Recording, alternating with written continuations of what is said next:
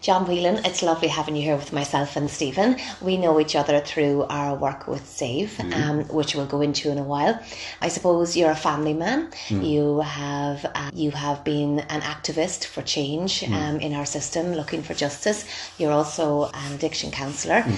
and you're a wonderful person and someone I Thank consider you. a friend. I suppose when we go into why we got into Save together and you know the backstory there, talk about uh, what was it like growing up in your household. Growing up in my household, well, we grew up in a small council house on the Carrick Road in Kilmaganny. There was about six houses along together, lots of kids in them, that's all I know, and every house had a kind of an open door. So we come home from school and the school bags would be thrown in the corner and, you know, we'd have food and next thing we're gone. We're gone into Paddy Foran's field across the way and we're hurling for the evening. You know, or we we disappear and just called, roaring, and shouting from the door that you know, come back, your dinner's ready or whatever it might be. But yeah, there were good times uh, in my house. There was obviously my mum and dad and myself and my brother Paul, and my grandfather lived with me for, for years and years. A man I greatly uh, admired, and he taught me an awful lot of stuff.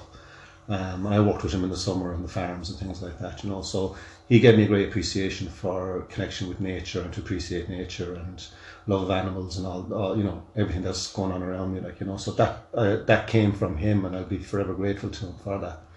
But uh, I suppose Dad would have given me a huge. My sense of justice comes from my father. Uh, Dad was uh, a truck driver all his life he would have been uh, very involved in the trade union movement, so a great sense of fairness and uh, fighting for rights for ordinary working people. And I suppose that's where I got that from. I suppose so. So yeah, but um, mum again was. I suppose she wasn't just a mother to myself and Paul. She was mother to half the, half the, the people and the, the kids on the road. Like you know what I mean. The same as every other mother. Like you know, I remember going into neighbours and they'd be having their dinner and they'd sit you down and say, "Look, there's a plate." Eat away. Eat away. Yeah. You know, so And it that's the was way it good was. times. It was great times. Yeah. And, yeah. and you talk about, you know, you'd leave the bag and you'd be gone because we were gone. safe. Yeah. And that sense of safety was there a lot as children. And Absolutely. adventure and, And yeah, adventure. wander and have Yeah. fun and uh, Uh, And you all grew up with that, and you grew up with that mindset, and you grew up with that mentality, never to think that later on in life that would be shattered in so many ways. Yeah, ways like as I said, it was an innocent time. Like you know, you'd be, you'd be, you know, you could be gone for hours in the summer. Like a Saturday, we would be gone from light until dark, and no, no know where we'd be.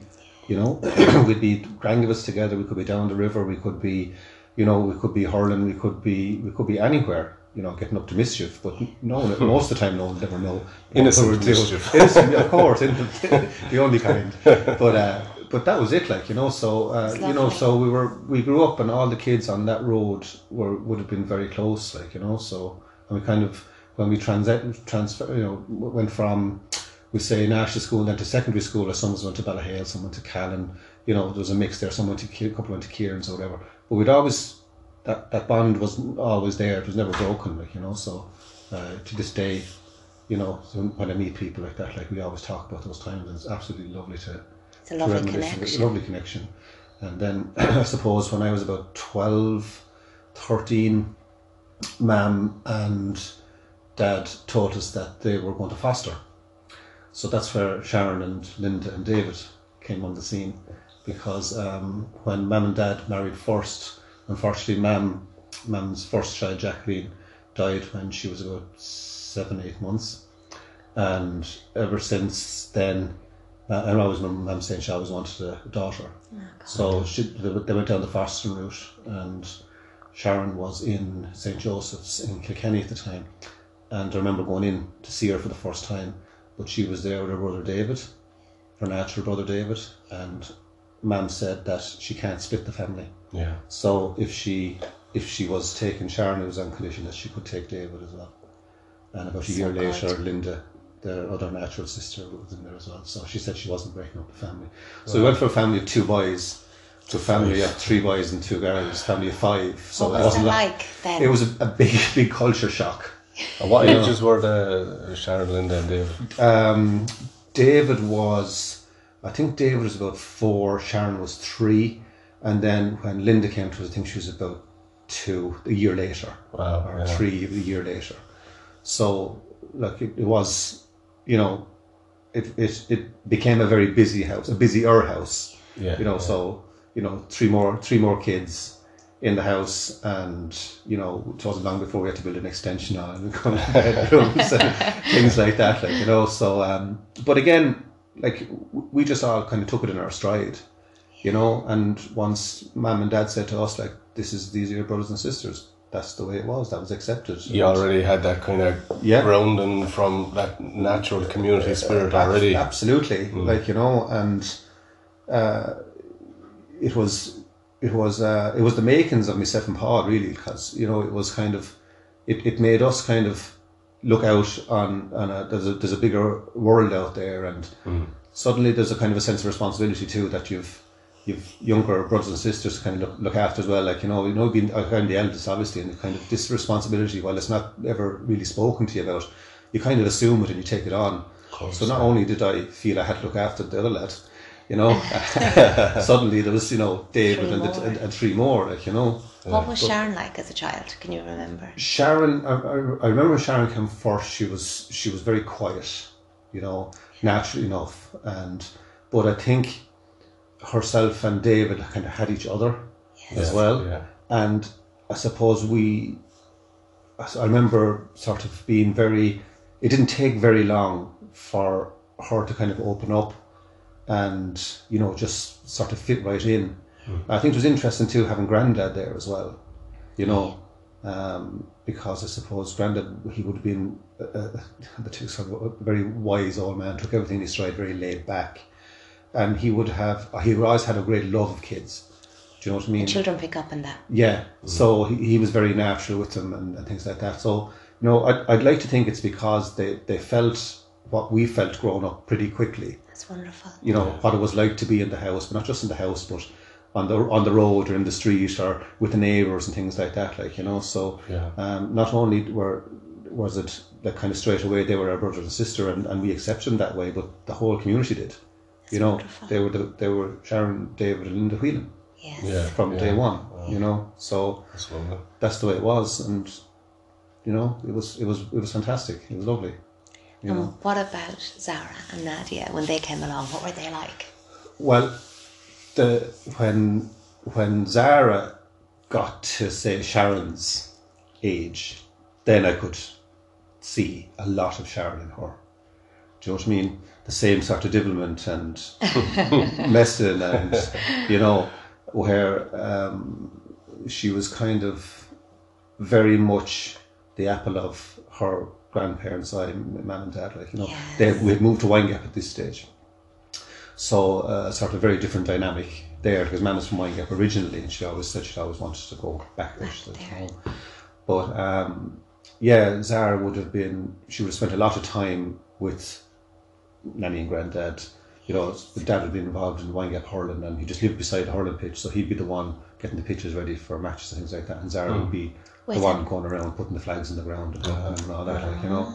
So, and mum and dad would be the ones picking her up from school because Sharon could would have been working. You know what I mean? So they would be minding her until Sharon came back, like you know. But yeah, very. You know, you'd see photographs of Sharon at that age and Zarah at that age, So alike. and very alike, yeah, yeah, yeah, very much so. You know. and Nadia was so young; she was only two. Nadia was only two, yeah. And uh, again, uh, with with Nadia as well, uh, shortly before she died, we were kind of getting ready for her going into um, kind of a special needs school because she had been diagnosed with um, with uh, autism, but they weren't sure where she kind of was on the scale. And uh, Zarah has uh, was actually diagnosed as well that she was on the autism scale again, but they wasn't sure. So we were the family, I suppose Sharon more so was kind of gearing herself up to, you know, getting them ready for, for the school that they were going to be going into and that their needs were going to be met. Uh, but unfortunately, that didn't, that never came to be, you know, No. unfortunately. But um, yeah, we cherished the cherished the time we had with them. And, Do you know what I mean? that's what I found with um, Lisa, my sister. The memories, you know, Mm. it's it's those memories that get you through it, isn't it? The joy um, of looking back on the good times we've Mm. had, as uh, uh, as short as they may have been Mm. in the girls with Zarah and Nadia being so young, but I've no doubt they have filled your lives with so much joy that you can hold on onto that love. Absolutely, and I I suppose the fact is that it was so short. yes, you know, and you know, you you do look back and and it might sound I don't know how it sounds, but it kind of you you really do appreciate that time. Yes, You know, even though it should still be happening today, it should. um, it's it's kind of yeah they the, the memories become more vivid, more colourful, Yes. more uh, louder in your in your memory Yeah.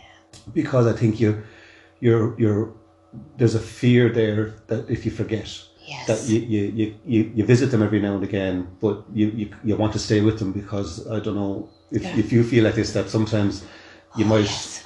oh, what if I what if I forget what they look like what if I forget you know but you know you have photographs and all that but in your mind's eye You need those memories. yeah you know and when you go back it's kind of like you you, you um it's more intense memories Isn't and, it? and, and you, you you need that you feel because there's a fear there that maybe you know is are they going to diminish in your mind they never will I know they No, won't but there's the but there's fear. the fear there that what if what if they do and we don't like the what if And we don't want the what if. No. And I remember even the day Lee, I found out Lisa was murdered. Mm. I remember sitting on the bench in my sister's house, shaking and going, I need to think about the memories. I need to keep remember the memories I Mm. had with Lisa. I remember I need to remember last week. I need to remember all these things.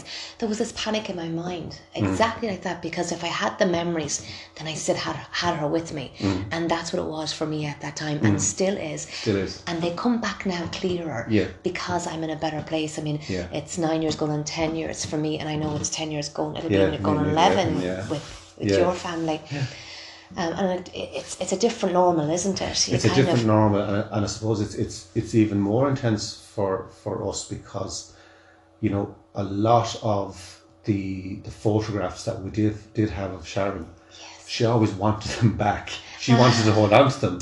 So unfortunately, when the house went up on fire, an awful lot of photographs were have had gone, and they're gone forever. It's terrible. You know, and I suppose that's what the, the few photographs we have Yes. you know we cherish but but i suppose when it's in your it's it's in your mind it's those memories that you really you know in your in your quiet moments when you're sitting in the greenhouse having a cup of tea Yes. you know and you look out the greenhouse and you see the swing that you know Zarah used to be on and you remember Of course. it's so vivid it's, you can actually see them Yes. you know Yeah, and you need that. I th- you do need that you know and it's and that's okay it's actually more than okay it's necessary it's, it's It vital actually you know, Yeah. To keep you going It is, and somebody said to me recently, you know, don't be afraid. You know, when you go through what we've go through, you nearly expect the worst, and you, you know you can be preconditioned for it. And they're saying, but if you don't have the joy, if you don't keep the joy in your life now, it's the joy that gets you through when those moments happen in life, and you need them badly. And I always say, you need to live in a good space now and expect the best. And if you can do that, if the worst happens, it's the best that'll get you through it. You know, and you need that sometimes. I, th- I think you're right. Yeah, I think you know, for for me, after Sharon lads had passed away, I suppose I went through a period where I would have been very depressed. I would have suffered a lot from anxiety. I still do suffer from anxiety. It's something I kind of struggle with every day. Um, but I acknowledge it. I'm aware of it. Um, I'm finding ways of coping with it because I know it's not going to go away fully. But I I've found uh, the tools to kind of deal with it when it's there. And first of all, it's acknowledge that it's there. But I find that I need to kind of step back sometimes and, and just say to myself that there are things in this life that I have no control over. There's things in this life that I have control over.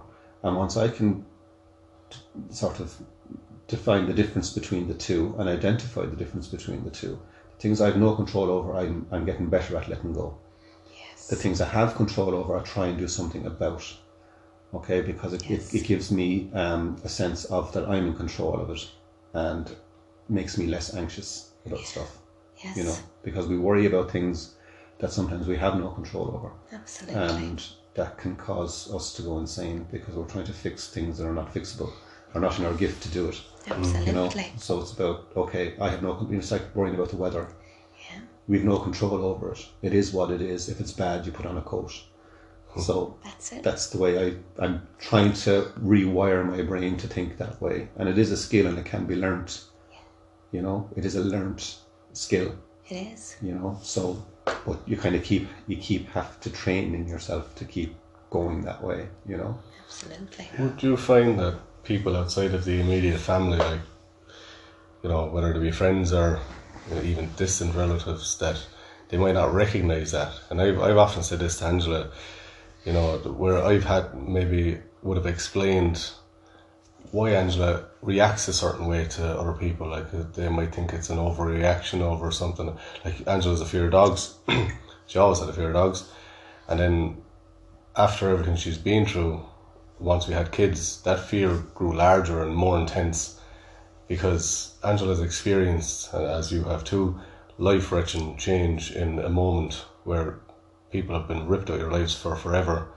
So that every that cuddly dog that everyone else is loving and petting, Angela, she doesn't see a ferocious dog going to eat her child or anything like that, but it's her in, internal anxiety that's making her react to want to protect every everything and everyone. And I, I know like these are the knock on the chain of, of events that people don't recognize. They see the stuff in the tabloids, they appreciate the immediate response and they're they're very, you know, open and mm. giving and, and helpful in that regard. But I don't think, you know, lucky enough and hopefully like I don't and I've always said it, I was with Angela through it all, but I don't have a I have no idea what she's been through. Mm. And touch wood, I, I mm. never will either, and nor will hopefully most uh, any of the listeners that are listening right now but I think a compassionate basis for other people might be, you know, because we're all so quick to judge everyone. But then again, who are we to judge somebody who's been through anything that's been traumatic, whether that's been a loss of a, a person in their life or, you know, a traumatic uh, car accident or whatever. Absolutely. Their triggers could be something completely different than the episode that they've been through and the lifelong episode that they're going through. But people aren't seeing the correlation. They're just No, seeing, they're oh, not. they're overreacting or they're panicking or Yeah. they're freaking out over this. Yeah. Would you find you'd see that? Yeah, you would see that. I think it's it's interesting what you said, like triggers. I mean, if if nothing ever happened in our lives bad, we still we'd still have a trigger. Something would trigger a fear and anxiety in us. But because you've experienced something so traumatic and something that has changed your life forever, when when something like this happens, emotionally, mentally, and sometimes physically, you are changed forever. You're not the same person you were. You never will be the same person you were. Mm-hmm. So you have to get to a point where, and I've, I've realized this now, like I said, it's nearly 11 years. And in that time, I've kind of learned, well, I'm not that same person. I'm not the same person then because of what's happened as well. And I have had to learn to get to know myself a bit better again. I needed to kind of reassess where I am and those, I suppose, those triggers that might trigger me weren't the same as they were then. They're there. They were always there, but they're heightened now because of what has happened, if you know what I mean. You know, it's the, it, it, it nearly taps into a very primitive part of the brain where it's kind of the fight or mm. flight thing. Yes. You know, and so because you've experienced a trauma, the, not only does the does your emotional self and your mental self remember, the body remembers. You know, so something that might have triggered you before, when it happens after a traumatic event, I believe Yes. that the the the trigger is nearly twice as big. You know, and it is because I think of what happened. You know, um, the the big thing for me afterwards was for about up until pretty recently, I'd say up until the last maybe two or three years, I found that the the people, and, and I suppose I'm going to put it kind of really bluntly, the people that I I've I love and and family members and people I really care about. From that time up to about two or three years ago, I found myself trying to distance myself from them. If you know what I mean. I do. To try to keep them at arm's length in case anything happened to them. Or in case anything happened to me Yes. because I know what that would put them through and what they'd feel or what I would feel if anything happened to them. Um, because I didn't want to feel what I felt when You lost lost Sharon Sharon and the Yeah. So while I was doing that to protect myself, um, I was also there was a cost to that, and it, the cost is the relationships with those people Yes. that care for you. So it's only when I came to that realization that I actually started to allow those people back in, if that makes any sense. There was a- does. the, the, the barrier was up to kind of keep people out because, Protecting. yes, when you let people in, you know, your brain is telling you they're they're going to go away, and this is how you're going to feel. I know. So It's a tough love. kind it's a tough thing, love yeah. thing. Yeah. It's a so basically, you're going, you're going through the motions with them, and you know, fear. but uh, emotionally, you're not available to them. No, I know. You know, And it's only in the last while I kind of started to, to realize that, that there's actually, there's nothing in that for anybody if you keep going down that road. Because what you're going to do is you're going to isolate yourself to such a degree is that you're, you will have nobody, only yourself, you know? And the hope is that we have many, many more years of, Exactly. of life. And it's kind of like, what do, what I had to say to them, what do I want to do with them? Do I want to keep going like this? Or do I want to say enough is enough? And take that chance again and let these people back in. And what was that like when you let them back in? Um, it's it's wonderful, really, because again, I suppose we're back to the, the way I was thinking. Things I had no control over and things I had control over. I had control over this, but I didn't realize I had. Mm-hmm. Do you know what I mean? So I, I took that back and I said, well, I can either choose to let you in or choose not to. But if I don't let you in, I'm actually the one that's losing out mm-hmm. Absolutely. you know and so it's, it's about surrounding yourselves with those people and i suppose it's, it's the, the people that care for you and stand by you and look after give you the strength to do things like i'm doing tonight with you guys Absolutely. and you know whether you have to do something on the television or on the radio um, Your support system. your support system yeah you know you come home from doing something you've, you've done that yourself you know Yeah, you you come it. home and you're just you're just exhausted you You just are. crash and because you're emotionally mentally physically drained you know and you, you your, your batteries need to be recharged you, you need to plug in at home You do. You need that love. You need do, that yeah. comfort. absolutely And I, when you were saying that, I, I read a story recently where a man who was in his 60s and he was saying um, he'd experienced the loss when he was younger, a sibling. And um, it was, so he, his wife, he had his wife and everything else, but he never really got too involved in things. He always kind of kept a safe distance with everybody because the same thing, I don't want to get hurt. And they're in their 60s and just about to retire, and they're in a car crash, and his wife dies. And he says, You know what? in that moment he realized he said that it was all for nothing that he had kept that distance for nothing because it didn't help him in dealing with the loss that he was going through now mm-hmm. as in it was to protect himself from it mm. but he's he said if he could go back he would have cherished all of those moments with his wife and not have feared them not have feared what would happen because totally get that you know, because it Totally didn't make a difference to him anyway. No. When it came to it, mm. it was like oh, he had no love to fill it with because Yeah. he had all the regrets. So he was like, it's the love that fills that Yeah. regret, uh, or, you know, that Yeah. moment when the tragedy strikes.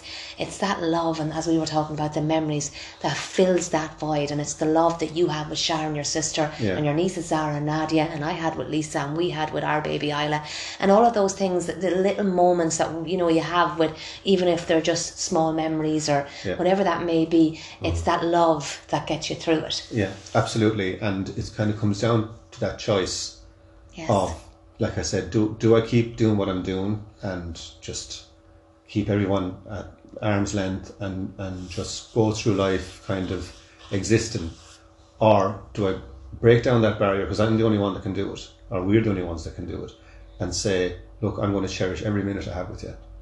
Hmm. Okay, because right now you're not gone. You're here with me now, and I need to live now. I can't live tomorrow or the day after or four years or five years from now. You know, I can't do that. And that's what I was trying to do. I was preparing myself to lose people close to me and not wanting to feel what I felt before. You know, but it's not worth it. No. It's just not worth it. You end up isolating yourself from friends, family, community. And when that happens, then, and I see it in the work I do uh, in the addiction services, that you are more likely to become addicted to substances if you are isolated from friends, family, and community. Um, it's my firm belief, again, just to digress a little bit into the whole addiction thing, is that the, for me, the opposite of addiction is not sobriety. The opposite of addiction is connection. And if we don't feel connected to people, community, family, we become isolated. And when we become isolated, we feel pain. Okay? And to deal with that pain, we need to take our medicine to make that pain go away. And whether it's alcohol, whether it's cocaine, whether it's heroin, whether it's hash, whether it's whatever it might be, it doesn't matter. Whatever works, works. Wow. you know so Yeah, I for, for me when i work with people the way i work with people is again there's usually a trauma involved. There's usually a, a disconnect.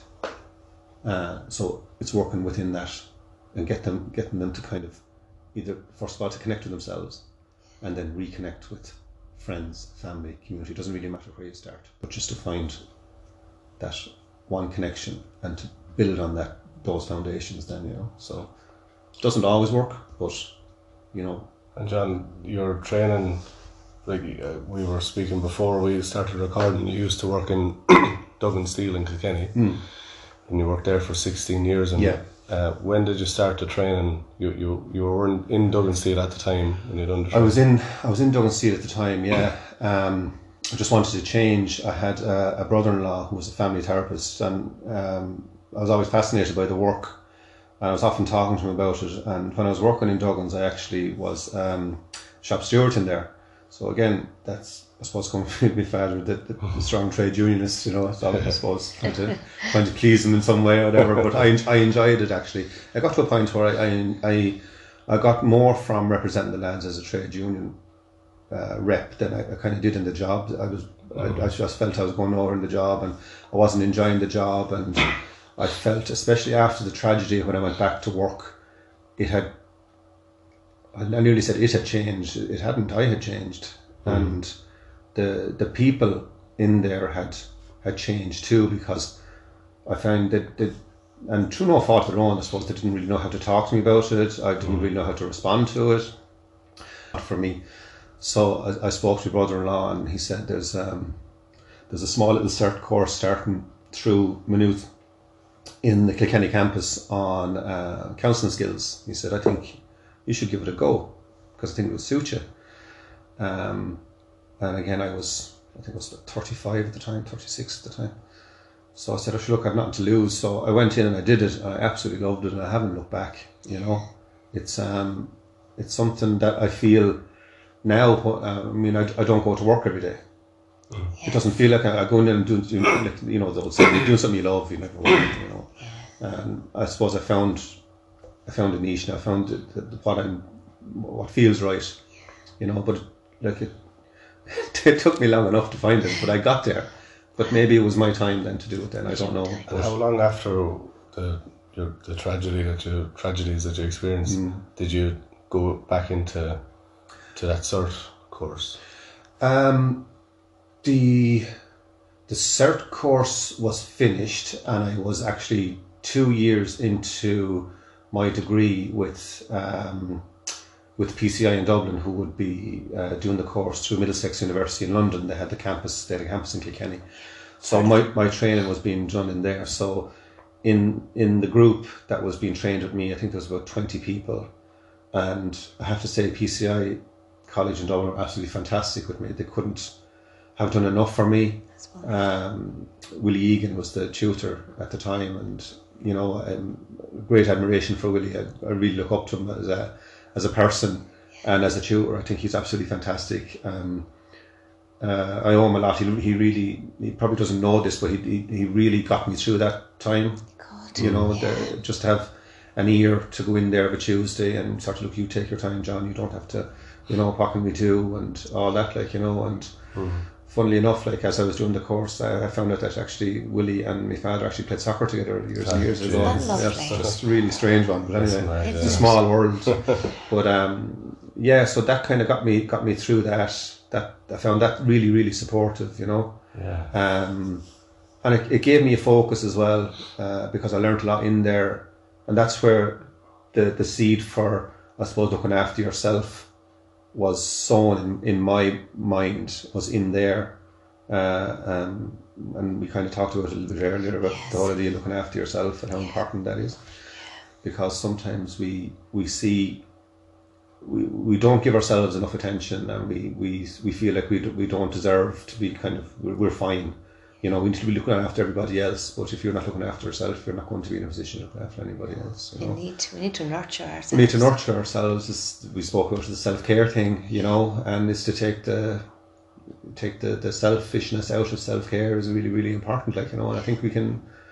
There's um, the conversation to be had around that. Like we don't pay enough attention to ourselves and ask, ask ourselves, okay, what's going on for me right now? How am I feeling right now? You know, what happened today? What what triggered me? Whatever it was, and just to process, give yourself time to process the day or process the week or whatever it might have been. You know, because we're usually running around looking after everybody else, and we don't give ourselves two minutes. You know, sometimes you need to do that. Absolutely. And do you reckon that that ha- having that course and being involved in that course, like everything is a building block into where, who you are today, hmm. and I suppose that that was probably a great foundation, or, or maybe it was the the structure for you to become the voice that you are today. Yeah, I, I, think look looking back on it, I, I think that it it definitely was a huge help, like I said, to get me through kind of what was happening. Um, Just want to highlight there, like how amazing is that college to realize it? Because like courses have curriculums and they have Yeah. deadlines and due dates and the whole lot. Yeah. But it, life isn't a perfect square that fits into a perfect square hole. Yeah. And it, isn't it great that your tutors appreciated that? Yeah. You know. Yeah, yeah. They, they, they were, they kind of, they knew exactly what to say. They knew uh, exactly how to approach me. They, they didn't beat around the bush. They didn't walk on eggshells around me. They, they talked to me direct. But I mean, looking back on it now, I suppose that was their training as well. Yeah. They had that. They had that, and I was fortunate that they had that because I benefited from that, you know. And I suppose what I was learning in there, I was able to bring back to my family, yes. Mm-hmm. you know, especially with with ma'am. And I remember, like, since since the tragedy, every time I'm talking to her on the phone or or the conversation goes down where she gets kind of upset, Yes. I do that every time before. You No, it's usually bye bye bye, see you later, love you, whatever. My last word to her all the time is to focus on what you have. Yes. Focus on what you have, man. Help her with her conditioning because of your training. Yeah, just focus mm. on what you have, man. You know, and that kind of says, I know. She says, she always says, I know. And we leave the conversation. And it's not just your mum, though. You've helped loads of people, including me, because by being a voice for Sharon and Zarah and Nadia, you've also been a voice for families like myself who have lost a loved one through murder. And by speaking on countless media outlets, but and speaking up for people like us, you know, looking for um, justice and, and change and why we can't change our situations. You're you're always so great at trying to help other people and you've been so open and you know welcoming to me and to everybody else um, in helping us to understand I suppose what we've gone through and how we can look at a fairer system. Well, that's that's a nice thing to say, and thank you very much. and true. Well, uh, yeah, but it's it's kind of. I I never, I never thought you never thought, or anyone in this situation ever thinks that they're going to have to do this. Yes. You know, never. Um, not for one second did I ever think that I would be doing this, or one for one second did I ever think I would be able to do this because like even growing up in school or for you know whatever I was always very shy I was always very soft spoken I wouldn't be the one to you know and maybe some of the teachers in school might disagree but it was it, it didn't it never comes naturally to me Yes. you know I, I'm, I always feel I'm kind of a little bit out of my comfort zone put myself out there But isn't it amazing that you have the courage then to put yourself out there because you're believing in something bigger than yourself? Well, it's it's kind of like you're you're motivated to do it because again I'm going back to, my sense of justice that was instilled in me by my father, my grandfather, my mother. That if something is not fair or something is not just or something is not right, it needs to be changed.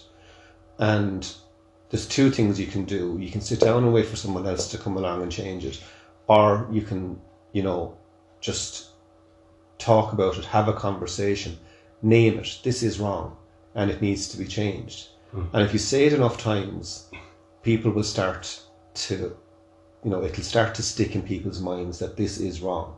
It's wrong that if someone deliberately and calculatedly takes someone else's life, that they're considered for parole after seven years.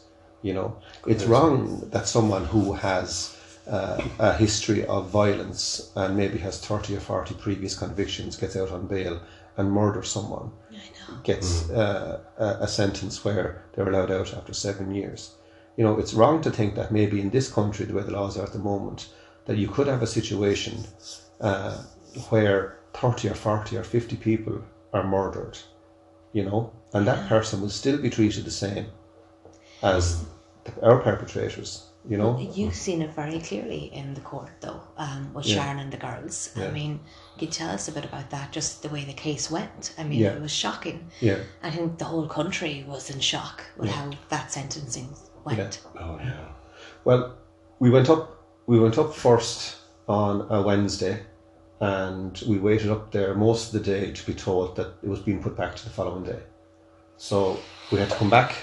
There actually there was a busload of us went up. Which is awful because I remember that the, the you Yeah. build yourself up for that court course you case. do. You're traumatized enough as it is. Yeah. Then Yeah, to yeah. have to go through that Sorry. Again. Yeah. Yeah. So we went up the second day, and we were it was the old four courts. We're under the, we were standing under the dome. And next day I look across the hall and uh, I see Brian Hennessy coming in with his two guards or whatever, and he's literally standing not twenty feet away from me. You know, and we're waiting to, to go into the same room. You know, so we go in and we we we're we're not even told where to sit. We were we just sat where we could find a space Same. and we're sitting there and we might as a, you know we might as well just have been just ordinary members of, of the public that this had nothing to do with Yeah. because the media kind of streamed in and they mm-hmm. sat in front of us we couldn't see what was happening mm-hmm. um, I had to sort of prepare a, a victim impact statement uh, to very late in the day when I was told I had to do this because there wasn't going to be a trial you know because he um, On the eleventh hour, admitted that's, his guilt, that's the yeah that's the phrase which I was got through there. a torture, really. Yeah, yeah, absolutely. Adding to it. Yeah. So, I, I wasn't expecting the the, the, the way it was because I had to go up into the witness box, and read the victim impact statement. I had to give it to the judge first. I know they have to screen it. Yeah. Uh, to make sure it's okay, Yes. and uh, and then I, I read it out, and then I was there was a couple of questions from the prosecution and the defence that I wasn't expecting because I wasn't there as a witness. That's They strange. questioned you. They, they asked me questions. I yeah. never had that with mine. Wow. That's yeah, interesting. uh, so about who who who I who I was. Um, did I prepare the statement myself? Um, I can't really remember other things offhand, but you know, I just found it very That's very unprofessional. Surely Yeah. the, the solicitor, barrister should have already, you know, prepped them and told them. prepped them and told Yeah, them, and, and like, aren't you not dealing with enough? Yeah, it feels exactly very haphazard up there, though. but when you're it? when you're when you're there, and you are a rabbit in the headlights, you, you don't know what procedure because it's so alien to you.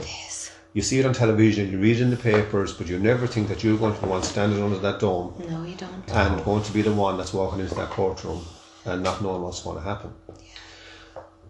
That the the sentence then was was, was handed down. The, the the judge excused the jury because of the guilty plea, and he handed down three sentences, to, three life sentences, two of which were to run consecutively. That's one after another. So there was two to run concurrently. Uh, sorry, one and the other one was to run concurrently with those two, if you know what I mean. Now, there was a kind of a a buzz went around the room, and I didn't know why, you know, until one of the journalists, I could hear one of the journalists say to another journalist, "That's really unusual," and I just tapped him on the shoulder and says, "What do you mean?" He says, "Consecutive sentences very rarely, if ever, happen." You know. Yes. And next thing the judge went on to explain that because of the seriousness of, of this, the fact that he didn't plead guilty until the eleventh hour, that he denied everything right up to then, uh, that, that he felt that this was the just sentence to to Barry White, the judge at the time.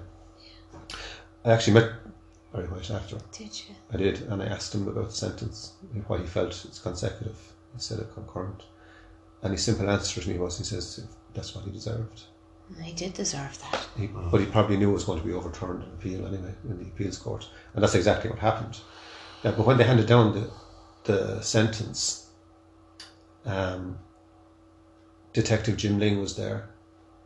Uh, there was three or four other guards. There was um, uh, a guard from Canada. I can't think of her name now, but she was she was absolutely brilliant with us, uh, and still is. She calls out to see That's him now and then. wonderful. Yeah and uh, Garda McKennedy was our liaison officer, and a great time for making. He was absolutely brilliant with us. scenic every now and again. But um, when that sentence was handed down, um, you could see the emotion in their faces. There was one or two of them were openly crying Yeah. because they were so happy To see some sense of justice. yeah, that this guy got what he deserved because the, the hard the work they put in to get the evidence and all that like and I don't know whether it was fate or whether it was people believe in miracles or, or or divine intervention or whatever but when the house was burnt down Sharon's room was the only room that was left untouched. The house collapsed in on itself and that room um, Why was that important, John? because there, there was there was evidence in that room you know um, Because he could have gotten away with it had all of. if all if all the evidence had gone and all all um, every every one and everything had been burnt, My God. he could still be walking around today. You know. Oh, that gives me shivers. The Yeah. thoughts. Yeah. So that was divine intervention. yeah. It was, um, Something. The, even the, the lads in the fire brigade were saying, "Uh, "We don't know what's keeping that there." That's amazing, really. You know? when you think of it like Yeah. that. And only for that, we would not have had the forensic evidence to, to nail him. You know. But um, yeah. So it, it was. Um, and then you have to kind of prepare yourself. Then someone said to me, uh, "The all the press are outside. You're going to have to say something." And like you're not you're not ready for that. Like it's kind of like you have to go off somewhere into a corner and prepare a statement. Like you know, like you're writing it on the back of a fag box or something. It's like, very you know, trying to get it fragile, somewhere. doesn't it? Yeah, Yeah. yeah, yeah. But, but I do remember, I do remember for some reason saying that like, it was very important to get that message across that that we, we kind of bore no animosity towards the Hennessy family. That just it was this one man had to take responsibility for what he did. mhm. You know that his hands, they died by his hands, not his parents' hands or his brother's hands or his sister's hands or anything like that. It was, it was his hands that, that did this. Because I was kind of conscious we were living in a small community and people, I know. you know, have to get on with their lives too and things like that, and everyone knows each other. And And it's awful that you feel that sense of responsibility then as well, isn't yeah, it? it was it was kind you're, of you're traumatized enough. we're traumatized enough because his his his parents came down to see my parents after he was arrested. Because they would have known each other as they grew up. To, men would have grown up with them, going to school and things like that. And they came down and knocked on the door, and What do you they, do in that they situation? just the, the the mother and father they just absolutely just broke down. They were in bits. And I, I remember my mother just just hugging his mother, and nothing was really said, I know. but a lot was said Yeah. Yeah. you know. Yeah. And that was it. They just, they, I don't know. They just, it, I didn't. There's nothing else I left them alone. Yeah, they were just at the front door, and I kind of left them alone. Um, they just kind of walked away then, and, and I don't think that they've. They never since. expected to have a son that was going to do. No, No one Such rears their atrocities. children, you see, absolutely to do not. that. No, no, one does. and Absolutely not. You don't. I Uh, mean, in our case, I didn't know um, Ger O'Hara's family. You know, I actually don't know them. Mm-hmm. My father had gone to school with his father, and he was quite fond of him. Mm. But for me, because I, I didn't know the family, I if they stood in front of me, I actually don't know what they look like. Yeah. I don't really remember seeing them in even the courtroom that day. So uh, we didn't have that same situation. But because of that, it wouldn't have made sense. And my counsellor at the time had said to me, it wouldn't make sense for you to connect with the family for that reason because you don't have a relationship, a previous relationship. Yeah. If you if you did have a previous relationship, you'd understand that if you knew them like your family, you'd known each other. That's different, but you don't know the person. What do you say? Because there's nothing that can be said. No. There's mm-hmm. nothing in that situation. So many lives have been turned upside down by one person's evil action has rippled through so many lives. I mean, I see the domino effect that it's had on several people in my family. You know, it's it it go and it'll go through the ages if you don't stop it. If you yeah, don't it try does. and It help will it, go through the and it will. And It will go through the ages because at the time, like my eldest lad would have been, he would have been ten, and Lex chap would have been three or four. so really close to the girls. Yeah, so this is kind of all around Christmas time. Like, and I, I don't, I don't, I don't remember Christmas with, with the two boys. I don't remember How could at all. you though? Nothing. I don't have any recollection of That day. anything Christmassy with them at all. Um, because it was Christmas Eve it happened and you found out on Christmas Day, John. Christmas morning, yeah, Christmas seven morning, o'clock. We got a phone call to say that the the house was on fire. So we thought it was an accident, you know, Yes. and maybe Christmas lights or something like that. And they said that they're not, they couldn't find them, they're not there. And I said, you know, you know, check around the grounds. I'm sure Sharon got the lads out, or they could be up with because my, my aunt Eileen lived up just up the road at the time, literally fifty yards up the road, hundred yards up the road. Maybe she's gone up there Hoping. hoping, you know. Um, but I was just, I mean, I was outside with the phone. I was walking up the gable end of the house. I, think- I just think I had tracky bottoms on me and I had, me, I had no nothing on my feet. I remember it, and it was so cold. But it was like I was, it like it was like I was above looking down at myself walking up and down. Out of that's, body. That's the memory I have. I have no actual memory of being outside. I have a memory I've seen myself being outside walking. I know it's a strange thing to say. No, it's not. I get But that. it, it was really weird, you know. And then I have no recollection. I don't know how many times I would have travelled from Paulstown to Windgap in that time. You can't remember. I can't remember. I, I, I remember being at home. I remember uh, mum and dad being angry with the with the priest because he, at the time, he's, he's passed on since, but for whatever reason, he, he found it very difficult to come down and spend time in the house with them. Um, yeah, uh, yeah, I, I, I found that really hard because mum and dad would be fairly devout and they'd be fairly Very devout. yeah, and they've always felt let down by the church, I suppose, around that time. Um, I remember getting a message of condolences from the president at the time, Mary McAleese, and the, pri- the priest got it, actually got the message, and he didn't even come down to the house to give it to us. He waited till we were up in the church. Was he not able to cope with I don't think grief? he was. No, Didn't know what to do back. with it. Yeah. I don't think he was. No, I don't. I don't think. I think it was too big for him.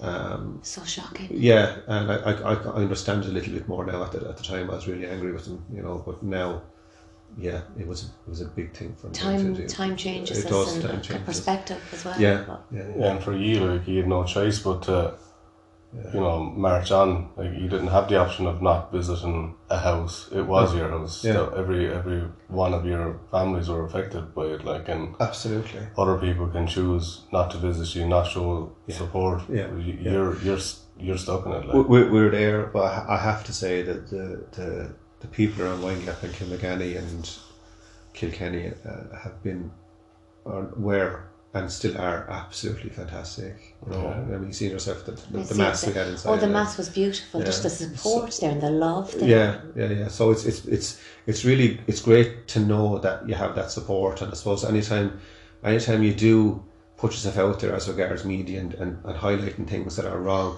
those messages you get on Facebook or Twitter or whatever it might be, it, it does encourage you to kind of stay going. Do you know what I mean? Yeah. People believe in it behind you. because Yeah. they are, Stephen, and you're right. And we, we spoke about this earlier because, and you just said it, because no one expects to be in that situation. And No. we are just normal people No. going about our lives. Yeah. And that's what it is, isn't Yeah. it? People need to, and they need people like you, John. And, you know, and that's what people realise that there's somebody like you there in the world that's speaking up and, you know, helping people. And Yeah. there's a comfort in that for people like us, you know, that there is somebody like that's leading the Well, we, we, we, we try, and I think the fact that I, I know we, we did that KCLR program together. Yes. And as a result of that, you know, we started talking to each other. Absolutely. You know, we, we started talking, you know, Kathleen came on board, Paddy came on board, you know, the guys in Dublin came on board. All and the sudden- members of SAVE. All the SAVE members are there now, and it's kind of like, you know, we're, we're not just, uh, you know, uh, one voice in the wilderness anymore. This thing is, is hopefully starting to grow. Yes. And I think, yeah, the group, yeah, I think so. And I think it's it's encouraging to see that happening when you feel a bit of momentum behind you. And we're back to that thing about feeling connected again. You start to feel connected to that group. You know, it does it does motivate you to keep going and say to yourself, and it becomes easier to do media stuff. Man, it's does. never easy. It No. becomes a little bit easier to do it because you're you're You've got a support system behind You've you. got your a support system, exactly that. Which it's not. I never see it as my voice. It's Sharon's voice. It's Nadia's voice. It's mm-hmm. Zarah's voice. It's a voice for everyone that has lost someone, and it's a voice. Our voices are those people that have gone, yeah, and we're still carrying and we're them. still. And unfortunately, we are the voices for those that are yet to go as well. Mm-hmm. Absolutely. You know, and We I think are. that's really, really important that for for people to realize because whatever changes, come because of what we're doing, it would have no effect on us or our cases. No, we can't change the sentencing. We can't No. change the length of our sentences. No. Our, our, our um, No. murderers. But there's an awful lot that could be done that's not being done. You know, when I, I personally feel that when you look at the resources that the state puts into um, Funds. the funds for, for perpetrators and looking after their rights and things like that, but that's perfectly fine. That's perfectly fine. But the scale needs to be balanced. Because if what you- is it at the moment, John? What way is If, it for, for example, I, uh, this is an old figure now, but I think we're going back about four or five years ago. When I was in AdVIC, I saw a figure where there was 50 million spent one year on legal aid. 15. 50. 50. 50 million on legal aid. Okay? The taxpaying dollar. Yes.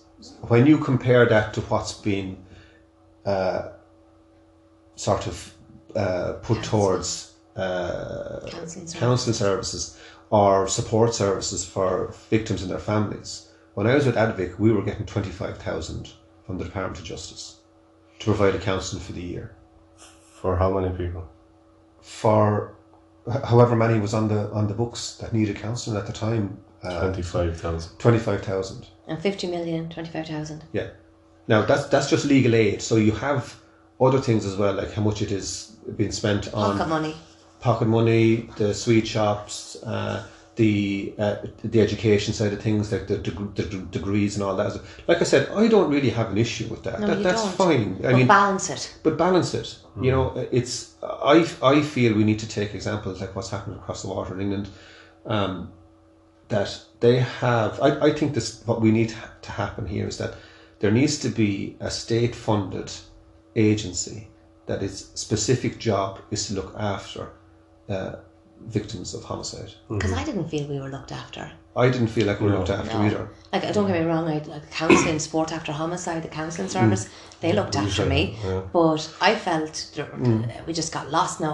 Like like you, with a lovely sergeant on the case and Sergeant McSlyan at the time, and But he was very happened supportive, be- and different people like that were supportive. But I mean, the system itself But it seemed to be us. that the nice people you were encountering in the legal system, the guards or whatever, told you certain things that, you know, if they hadn't have thought of it, maybe you wouldn't have known. It, it didn't seem like, you know, I don't want to sound too clinical about it, but, you know, when you go through such things, these are things that are available to you. You can contact all these number. It's, it's like dealing with somebody in a in a finance department that doesn't want to give you money, but you're entitled to stuff Yeah. that that's the way I kind of felt. Yeah.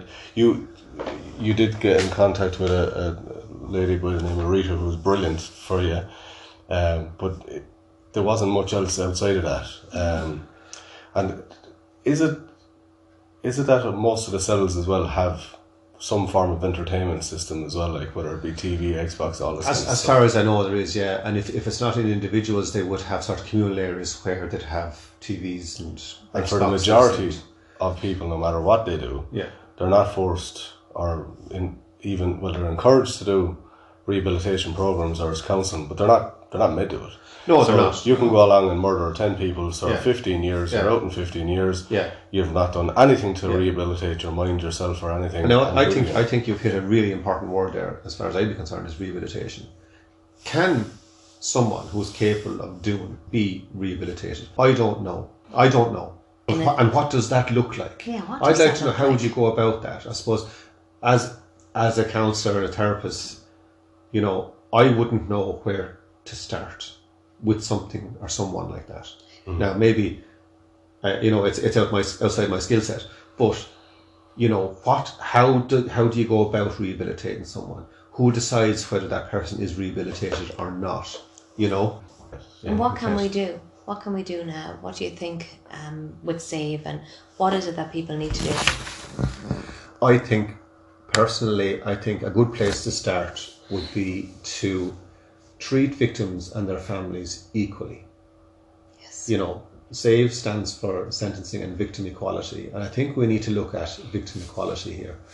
I think resources need to be put in to providing a service for families that god forbid if they lose someone in the morning the way we lost somebody. That there's an agency there or service there that can step in and say look this person is going to work with you from day one until you do not need this person again Absolutely. however distance or however long that takes. Now, this person will be trained in the court system. This person can be trained as a counsellor. You know, they they, they um, Take they- you by the hand and walk yeah, you through it. they have they have them in England. Because you need that job. Yeah, And You for you to be able to dip in as you need it, because then, Yeah. you know, I know in Angela's case, like, you know, sometimes you would have thought that, you know, "Oh, I'm fine now confusing. again, and then something will trigger or Absolutely, or something will always time trigger. will just happen. time will trigger it, and it's usually you know it's going to be triggered every couple of years with parole. Yeah, You know, that's something else that can be. I mean, I Why, think why we sentencing. have to? you're holding your breath every time that's happening. of course you are. like it's Yeah, yeah, yeah, yeah. So you you're you're trying to move on, and the the, the state is compliant in your misery. That's how mm-hmm. I look at it. Absolutely. This, this, it, it probably doesn't realize it's doing it. It's trying to be fair, but there is no fairness in it. They, you're trying to move on, and you're being held back by the collar by an arm of the state. Um, Writing letters, pleading for them to do their job, basically. yeah. and the letters that they can, the prisoners then can read. yes. Yet you can't see any of the stuff that they read or partake in, or No. So there is there is no equality in the, in the system. And when you look at sentencing, I mean, in in you know most the civilized uh, countries in the world, you look at Australia, New Zealand, in England, they have what's called whole life tariffs for people who have committed these horrible crimes. What it should be like. What it should be like, and we're I'm asking why can't why can't we do it here? When when you look at that, that poor girl in Australia who was was raped and murdered, you look at that girl in Wales. Yeah, sorry, what was her name? Jill Meagher. Jill Meagher and Catherine Going in Wales. Yeah. Both of those guys got 36, 38 years, I think, respectively, right, in two different jurisdictions. They will have to serve those sentences before they're even considered for parole. So when That's they a reach deterrent. it, yeah. So they, they won't necessarily get out when they reach those years. That's where they're considered for parole.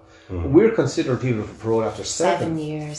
you know so but look I, I- I think that's that's where things need to start it's it's not the judiciary's fault it's not the justice system's fault they Im- are implementing the laws that are made by the lawmakers the mm-hmm. lawmakers are in the Dáil and the Senate. So it's a government issue. it's a government issue. It's a parliament issue.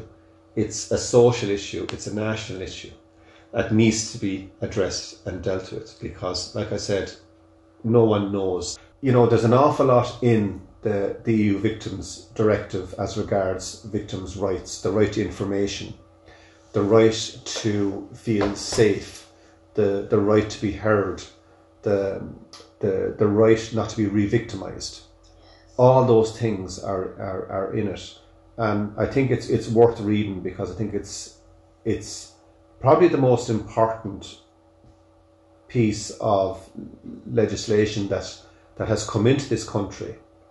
And I, I, I say come into this country. It hasn't. It didn't originate in this country. It had to come in from Europe.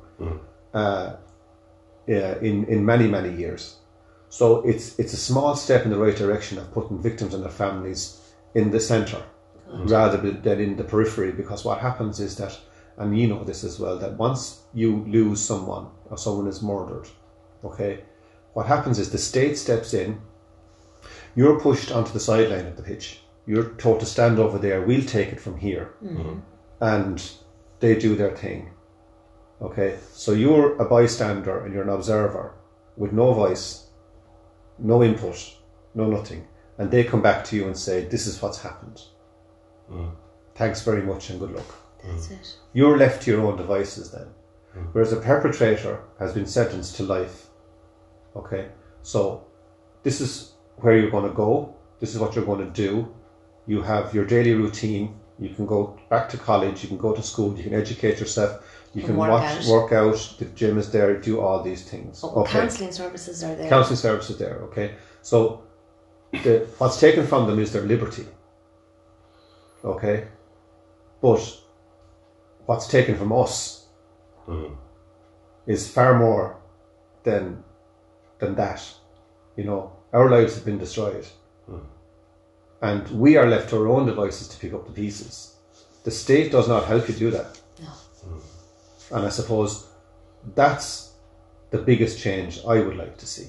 Mm-hmm. Like I said, that that agency be set up where it's where it needs to be maybe half justice system, half HSE, whatever agencies need to be Half involved. of that 50 million. Yeah, yeah. Oh, Yeah, at- at a minimum. and more. Mm-hmm. You know, if, if, if we look at what what resources are put in to the perpetrators and compare that, that the fifty million is only the tip of the iceberg. I would think there's loads of other things that we could we could talk about and look at as well uh, about what's and like I said, I'm I'm I'm not for that stuff being taken away from them. No, that that's fine. That's not. grand.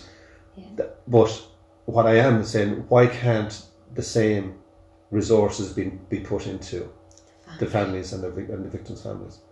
You know There's always a family left behind. exactly. You know, and I think the, the the state is very quick to step up to its res- responsibilities to the perpetrator and their rights. Absolutely. You know, because it's it's um, maybe there's some bigger kudos to be gotten from doing that.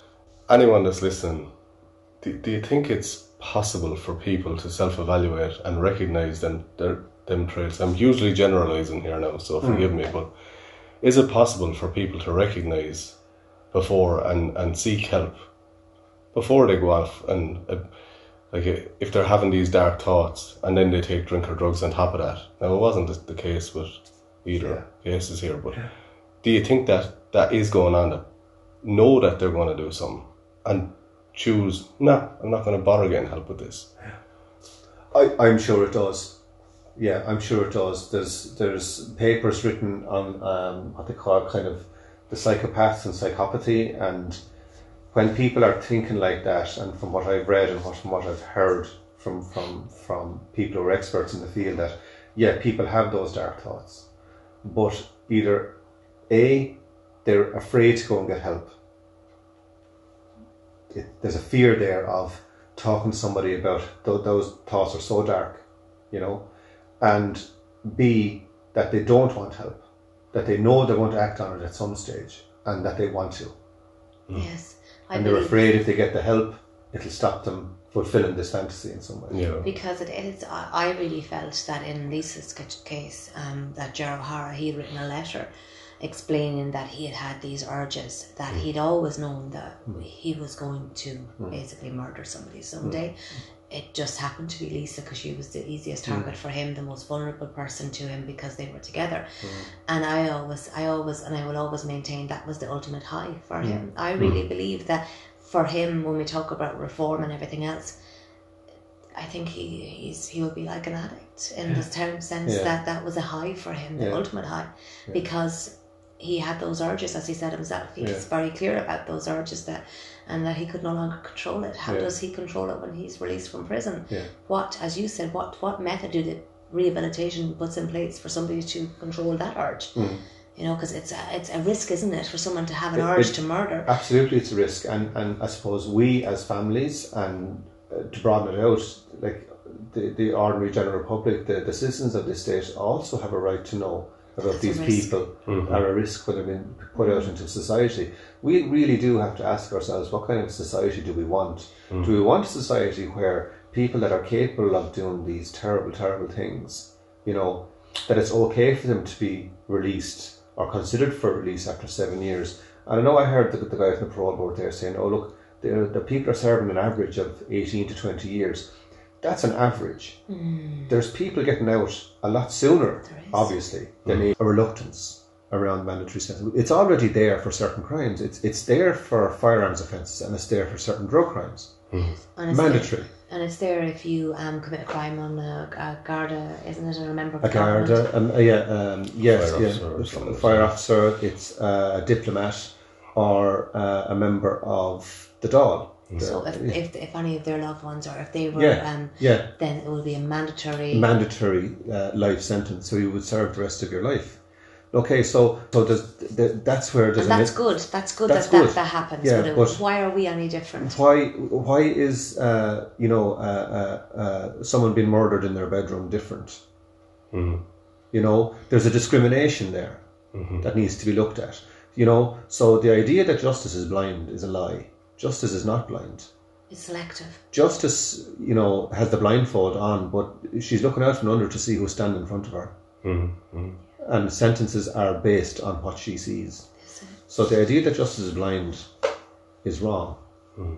justice is probably deaf because they're not listening to us. Well, hopefully, t- with SAVE yourself, uh, I know AdVIC are still there as well, and mm. between everyone, that hopefully in time, mm. you know, there will be fair sentencing. You'd And- hope.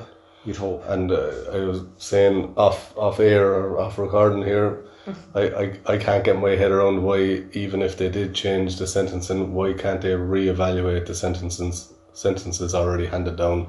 They do it in many other countries. It's just holding your hand up and saying we screwed up on this sentencing. Uh, this is what you should have got, and you're getting it now.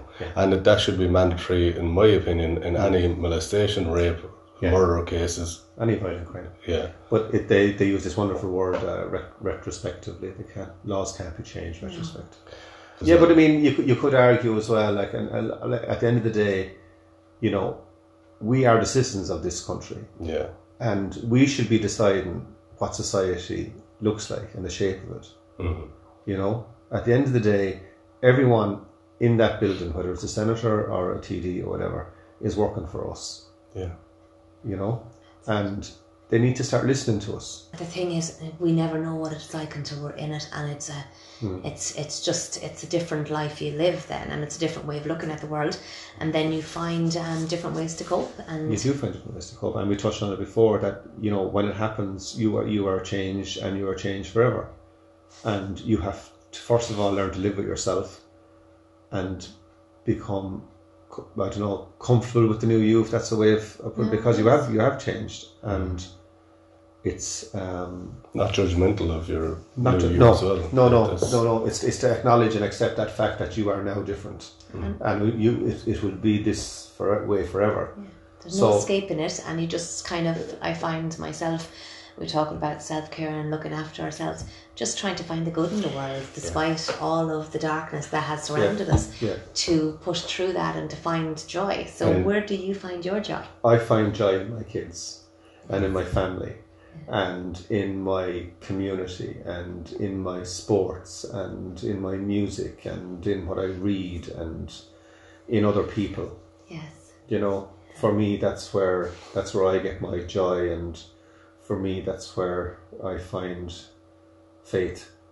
I was going to ask you, who is God to you? God uh, we fell out around 2008 me and God Have you gotten back? we had a, we had a bit of a falling out. Um, I always have. I've always had strong faith, and I know it's a, this is such a cliche, but for me it's true, and I'm going to say it anyway. I don't really care. Um, I I have a strong faith, but I I would have no religion. I'm not religious, but I see I I I see God when I see when in people Yes.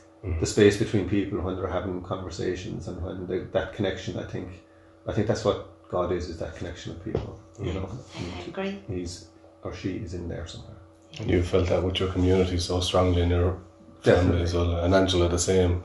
Definitely. Big big thanks to both sides, uh, you know, from my part anyway and Angela's side having first hand experience of watching family, community gather around and being there when needed, not being offended when not needed, you know. It's a lot, Um, isn't it? Yeah. exactly that I like what you said earlier on. Knowing what to say is often nothing, as Yeah. well. You know, and, and people respecting that. Like you know, and I know this is your story, John. Sorry, but you're fine. You're fine. I mean I, I mean I like I said I mean the, the, the people come up to me sometimes and just just say to me John I, you know I don't know what to say.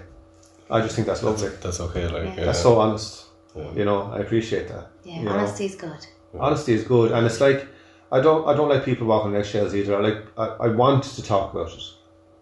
People feel like they don't want to be bringing it up because it might hurt you in some way. Yeah, You've I, I, I'm fine with it Yes. I'm fine with it I want to talk about it because if we're not talking about them like we're back to this idea we're keeping them alive and keeping their memories alive and and who they were and what they were you know they they they walked this earth for a short period of time but by God they had a huge impact yeah, Absolutely. exactly. you know and I think that has to be remembered and never forgotten obviously have gone through a massive journey.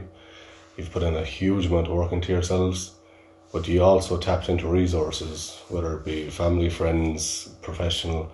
So anyone that's listening right now that might be a bit intimidated by, geez, how sure, look at how great they're doing. Like that, that didn't come easy for you. Hmm. So anyone who, who might think that it's unachievable, it absolutely is. Just hmm. don't be afraid to ask for help. Talk to people. Talk to people. Talk to people. I mean, if if I mean if, if anyone wants to talk to me, contact me. Hmm. I'll meet them for a cup of tea or a cup of coffee. Do you know what I mean? It's um. It took me a long time to start talking about it, but once I did, which can be shut up now. you know what I mean? I I, we- I need to keep going. It, it it it's something that it went from something that I uh, that I, I felt I had to do to something now I feel I just I want to do. I you know what I mean? It's it's it's it's very different. Yeah. Um, uh, it's it's not it's not just my voice. I mean, there's there's there's many voices behind me saying these things. Absolutely. You know, um, but like I said, anyone that's listening to this, contact us. I can contact me. I don't you know. There's plenty of people out there that are in a similar situation, and no matter where you are in this journey, you know you will you will get there. Just your lives will and have been changed and changed forever, but it doesn't mean you have to stop living. No.